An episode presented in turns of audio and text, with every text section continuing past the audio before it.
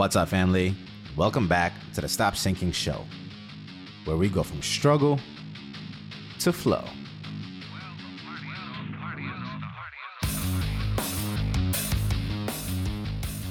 Here's a confession I have OCD, obsessive compulsive disorder. And though I haven't fully cured it, I have figured out what causes it and what short circuits it. And I won't keep you in suspense. The cure for OCD is love. Now, I know you might be thinking, what the hell is this guy talking about? How can something as esoteric as love be the cure for OCD? It's a real disorder, man. Well, keep listening and let's dive into how this plays out. Now, fair warning it is possible that thinking or talking about OCD could trigger your OCD. I hope to bring you out on the other end with a possible solution to apply if you are brave enough to try it. And maybe give you insight on what might be causing your OCD.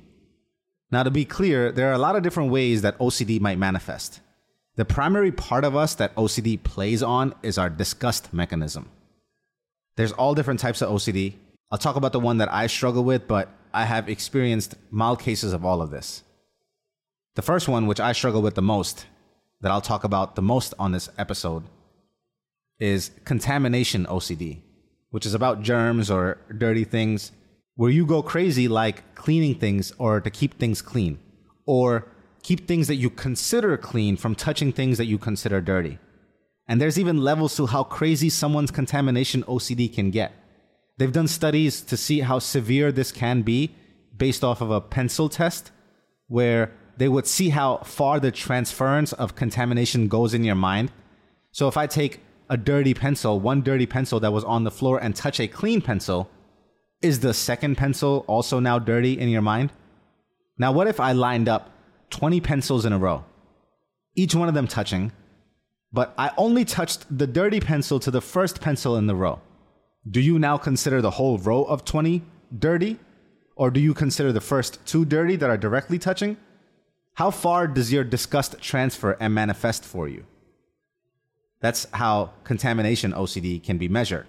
There's other types of OCD like checking OCD, where you feel the need to check everything that you do to make sure it was done right or something bad might happen like checking the door if it was locked or the stove was turned off, if the iron was off.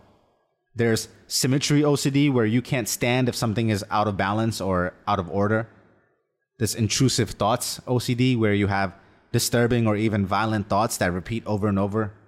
Hoarding where you just keep a bunch of things and don't ever want to throw them out because you grow sentimental attachments to things. That's a form of OCD. And the list can go on because our compulsions manifest as uniquely as we are designed, so I couldn't possibly cover them all. I will focus again on the types that I struggle with the most, which is contamination OCD. And the rest of the OCDs in my life I have also struggled with, but nothing as nearly as prevalent as the need to keep things clean. I've done a lot of work in this department because my whole life I have been the kind of person who tries to have control over things control over my thoughts, control over my actions, I have inhuman levels of willpower that I can assert on anything. I've usually been able to be in control of a lot of things in my life. And I expect that. And I'm telling you something key here because control is a big factor on how OCD first manifested for me. And hint, it has to do with control.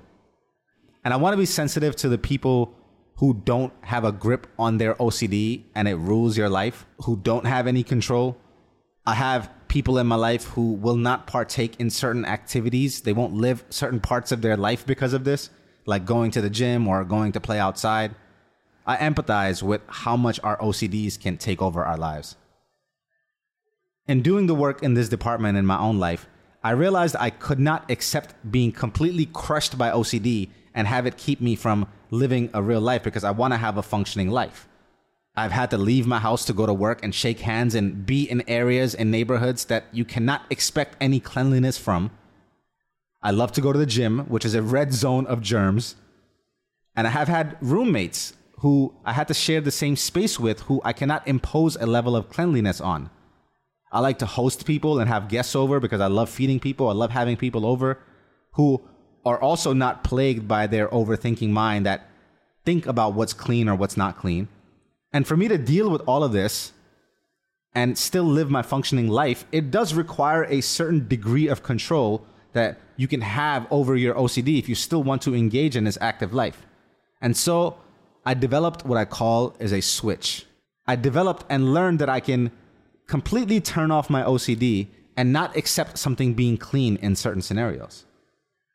But then I still maintain my OCD in the very few areas I can contain it to, my control to, where I want to feel safe and want to feel at home. Like my desk, my chair, my bed. When all else fails, when I have people all over my house, if I cannot maintain my OCD at all while they're all around, my switch allows me to narrow it down to these very few areas, like my desk and my chair and my bed. And in the worst case, it would just be my bed. So I like to shower and get into a clean bed at the end of the night, which in my mind is like the last safe space where I can at least let myself go. And safety is an interesting topic here because safety is what this is all about the need for control. It's about feeling safe and at home. And any intrusion into that safety can disturb me more than anything else in real life. When I walk around the world, I have a different part of me turned on. The part that walks around in Timberland boots and has an approach stance and confronts anything in its path.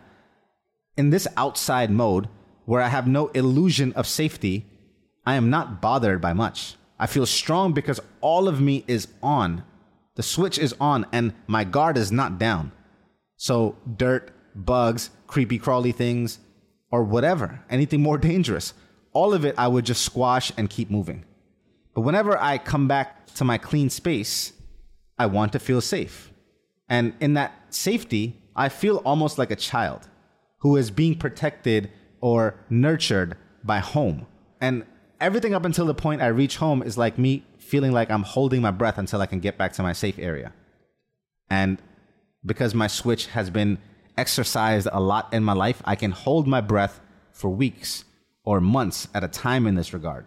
I can get myself to not even crave for home for long extended periods of time, like being in a hotel or having long term guests. I can suspend all of my OCD and just forego the idea of safety altogether. But the cost of that is that I'm always on and always on guard and never fully relaxed. And all of that is okay with me for long periods of time. I've done it and it's been fine. I've exercised that. But eventually, our nervous systems want to feel safe and comforted. And we all need an idea of home where we can let our guard down. And when I am in this safe space where I feel like a child, if while I'm in this safe space, I see a crawling bug or something that surprises me out of safety, I am more disturbed by that small thing that I would ever be in the outside version of me with Tim's on. Because I'm almost like a child in that safe zone and it has an outsized effect on my sanity when disturbed and my comfort level because it blows my illusion of safety. And that is a key part here. All of safety is an illusion. God built the Garden of Eden, a place as close to heaven as heaven can be, where all was right and all was good. And still, no matter how tall the walls were, a snake still found its way in. You are never really safe and so you have an option either pick safety or be strong, safe or strong. And since safety is an illusion, because a snake is always lurking in the shadows, the only logical option then is to be strong. And so you have a choice. And as you can imagine, my contamination OCD really struggled during the pandemic.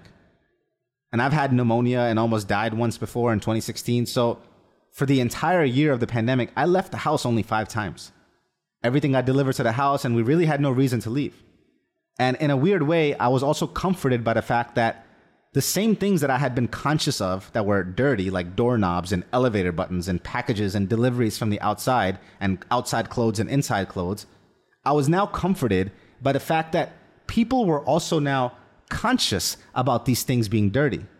The world felt safer to me because now people weren't as casual about these same things. Because everybody now joined me in my madness. And I will never forget that people had to be taught how to wash their hands. And I just felt better that people were now thinking about the things that I had often thought about. While I was able to maintain this for a year, pretty soon, staying home was no longer an option because not only did I have to leave the house, I had to fly all the way across the world, still in an active pandemic, to be there with my parents when my father got sick. And ironically or unironically, no matter how much I tried to save myself with daily hospital trips, it was a losing battle, and I eventually ended up getting COVID, and my whole family did. It was during this whole humanitarian crisis in India where there was no oxygen, no hospital beds, and the entire system was overwhelmed. And it was one of the darkest periods of my life where my father's oxygen was going low, and he had just gone through 25 radiation sessions and two chemo cycles, and his immune system was already weakened. All of my illusion of safety was shattered. I realized again that I could not maintain safety. I could not hold on to it. It was like trying to hold on to sand. And the more I realized this, I didn't automatically choose to be strong or live happily ever after. No, it was slow and painful. I tried even harder to be clean, to regain safety, because I was seeing the consequences of not having that in front of me with being sick. And the more I insisted on safety, the more miserable I became and the worse it made my OCD. And luckily, we all recovered from COVID, but my father had another year of treatment in front of him, while simultaneously, my life felt like it was falling apart as the time kept drifting away from the plans that I had for my own life, in addition to being there for my family. I could not reconcile how to have an agenda for my own life while still being halfway across the world and frequenting doctor's offices and long hours and long days. Everything felt out of control and control again became the thing I tried to assert even more. It was a losing battle. And the more I tried to hold on to controlling things, the worse my OCD got. The less out of control I felt in my life, the worse my OCD got. And I'm sad to say, at a certain point, even being around my father gave me OCD. The sicker he got, the weaker he got, the less things went according to plan, the less I felt like he would get better on a specific timeline that fit my planned life, the more out of control I felt, and the more my OCD was triggered. Because when everything else was out of control, I told myself, at least I can control this. At least I can control my clean desk and my clean chair. At least I can have safety in some areas of my life while everything else was spinning out of my hands. And that's the weird thing about OCD is that we use actions to neutralize it. It's like we think doing something like I do, cleaning my things with alcohol, we think that that particular action somehow cancels the contamination and puts us back in control by neutralizing what we're obsessing about. And there it was, a key understanding that took me a lot of work to get to. My OCD had to do with my need for control. And someone who has always tried to control everything I realized that my OCD worsened as I felt out of control and needed to assert it in the only areas that I had left in my life to control. And so, how does this all relate to love? Because I started to think about what it was that allowed me to have the switch. And how come I considered most people outside of my safe zone, but I let one or two people in my safe zone that felt like home to me that didn't trigger my OCD. How come those people were fine? And then when I have guests over and had my nieces or nephews come stay with us, how come they didn't bother my OCD at all? Did it have anything to do with me not trying to control them? Did it have anything to do with how much I love them? Again, OCD is our disgust mechanism at work, and love short circuits disgust. Disgust and love cannot live on the same block you cannot be attracted to and be averted by the same thing. They live on opposite ends. And also, I realized that love had to do with control. You cannot control that which you love. Quite the opposite, when you truly love something, you free it from all binds of you. You want it to soar. You don't control it and try to chain it down to any conceptual idea of how you see things. And there it was a huge unlock again. Love neutralized both my need for control and my disgust. Love automatically made me feel safe and at home. And so that's why my girlfriend, my mom, my nieces, and nephews didn't trigger my OCD. because my love overpowered it. Anytime I loved something, even like going to the gym or going to work, I did not experience OCD. It was like it wasn't even a question or even came to mind. And I really tested this theory and played with this idea. And even though I have mild OCD still, like cleaning my phone when it's been in the bathroom, this is not a complete cure. I have been able to reduce it drastically by loving on the things that I was once disgusted by. And this is gonna sound weird and strange, but I started imagining germs as cute little creatures. And as soon as I can picture them as a cute little thing, my heart just fills with love for the cuteness. And even the idea of germs that I once thought were disgusting melted away. And so after I thought that they were cute and no longer felt the disgust, I could ask myself logically then, what was I trying to save myself from if it wasn't the cute germs? Dirt? Dirt doesn't trigger my OCD at all. It's just dirt. It doesn't bother me. And so there you have it the beginnings, the core reasoning, and the cure for most of our OCD. Our need for safety, the illusion and desperate attempt to try to maintain it, and the ultimate surrender to having the strength to love something. The strength. Love is an action, it is a form of obedience. And when you obey the love that you have in you, everything else falls away in face of it. Nothing has a greater ability to empower you than truly loving something. When you love something, you surrender all control you try to have.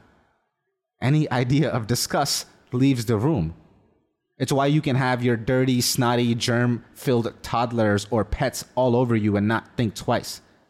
Because love is of the highest priority, it falls in the highest order above all else. You don't even consider anything below it once you are there when you are vibrating on the highest levels of love. So, for all of your OCDs, all your need for control, all your compulsions and bad habits, the only potent prescription is love. If you can only summon the strength to partake in that love, if you bow to its power, it will free you from all your ailments. I love you, family. Stay true always. See you on the next show.